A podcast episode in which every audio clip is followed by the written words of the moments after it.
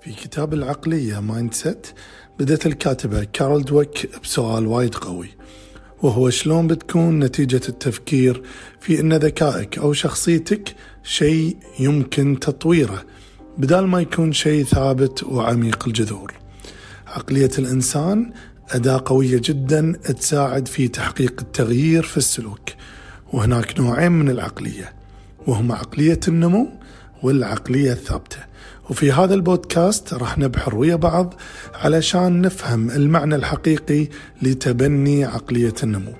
حياكم الله، أنا علي الشواف وهذا بودكاست بصمات الرواد. في البداية تعالوا نتعرف على مفهوم عقلية النمو وعقلية الثبات، ونقدر نلخص الأمر كالتالي: كل شخص يؤمن أن مواهبه قابلة للتطوير من خلال العمل الجاد، اتباع استراتيجيات جيدة، من خلال الاستفادة من معطيات الآخرين، فهو يمتلك عقلية النمو. وكل شخص يؤمن أن مواهبه عطايا فريدة ولا يمكن تطويرها ولا يمكن اكتساب مهارات جديدة، فهذا يمتلك العقلية الثابتة. والفرق هني أن صاحب عقلية النمو ما يهمه أنه يطلع ذكي، لكنه يكرس كل طاقته على التعلم. تخيل معي شنو بصير لو بدت الشركات بتبني نهج عقلية النمو. في الواقع لو فعلا تمكنوا من هالشيء بنلاحظ الموظفين يحسون بكم أكبر من القدرة والتمكين، ويلتزمون بشكل أكبر في عملهم. وعلى العكس، الموظفين في الشركات اللي تتبنى عقلية الثبات بشكل رئيسي بيحسون بكم أكبر من شيء واحد بس، وهو الخداع والغش بينهم وبين زملائهم. والسبب أنهم يعتقدون أن الغش بيعطيهم الأفضلية في سباق المواهب. يمكن إحنا ما نطبق عقلية النمو بالشكل الجيد علشان أخطأنا في فهمها أو ما فهمناها عدل في بعض الأحيان. تعالوا نتعرف ويا بعض على المفاهيم الخاطئة حول هذه الفكرة. المفهوم الخاطئ الأول أنك تخلط ما بين المرونة وتحرر العقل والتحلي بنظرة إيجابية وبين عقلية النمو. كل هذه الأشياء اللي سمعتها هي سمات نوعية مهمة، ويمكن تعتقد أنك إذا امتلكتها راح تمتلك عقلية النمو، والحقيقة أن هذه نسميها عقلية النمو الزائفة.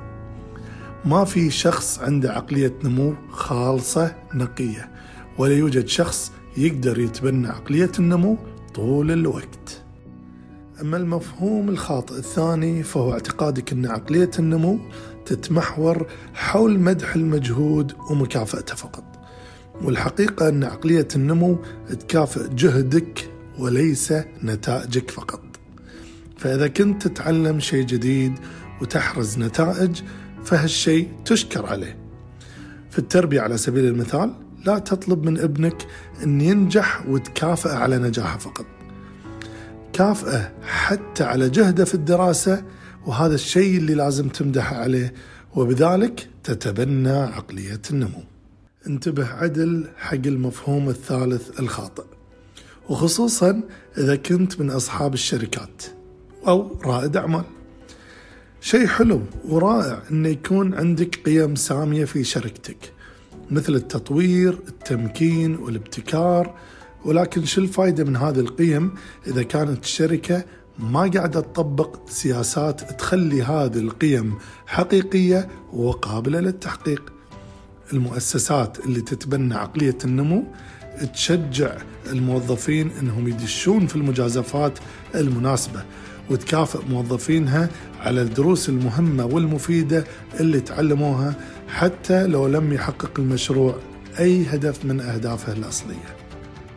كل واحد فينا عنده محفزاته الخاصة علشان يتبنى عقلية الثبات، بس لما نكون في مرمى نيران النقد أو يضعف أدائنا مقارنة بالآخرين بسهولة راح نطيح في فخ انعدام الثقة، وراح نتخذ موقف دفاعي عن ذاتنا، وهذا الشيء راح يحد من تطورنا ونمونا.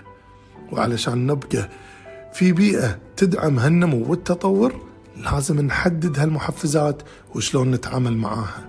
حط ببالك إذا تمكنت من تعميق فهمك لمبادئ عقلية النمو والعمليات اللازمة لتطبيقها عملياً، هالشيء راح يعطيك هالعقلية، وهالعقلية راح تعطيك إحساس صادق بهويتك ونظرة أعمق وصورة أوضح حق اللي أنت تؤمن فيه. وهذا بودكاست بصمات الرواد. شكراً لاستماعك، ويسعدني أنك تتابعني على وسائل التواصل الاجتماعي.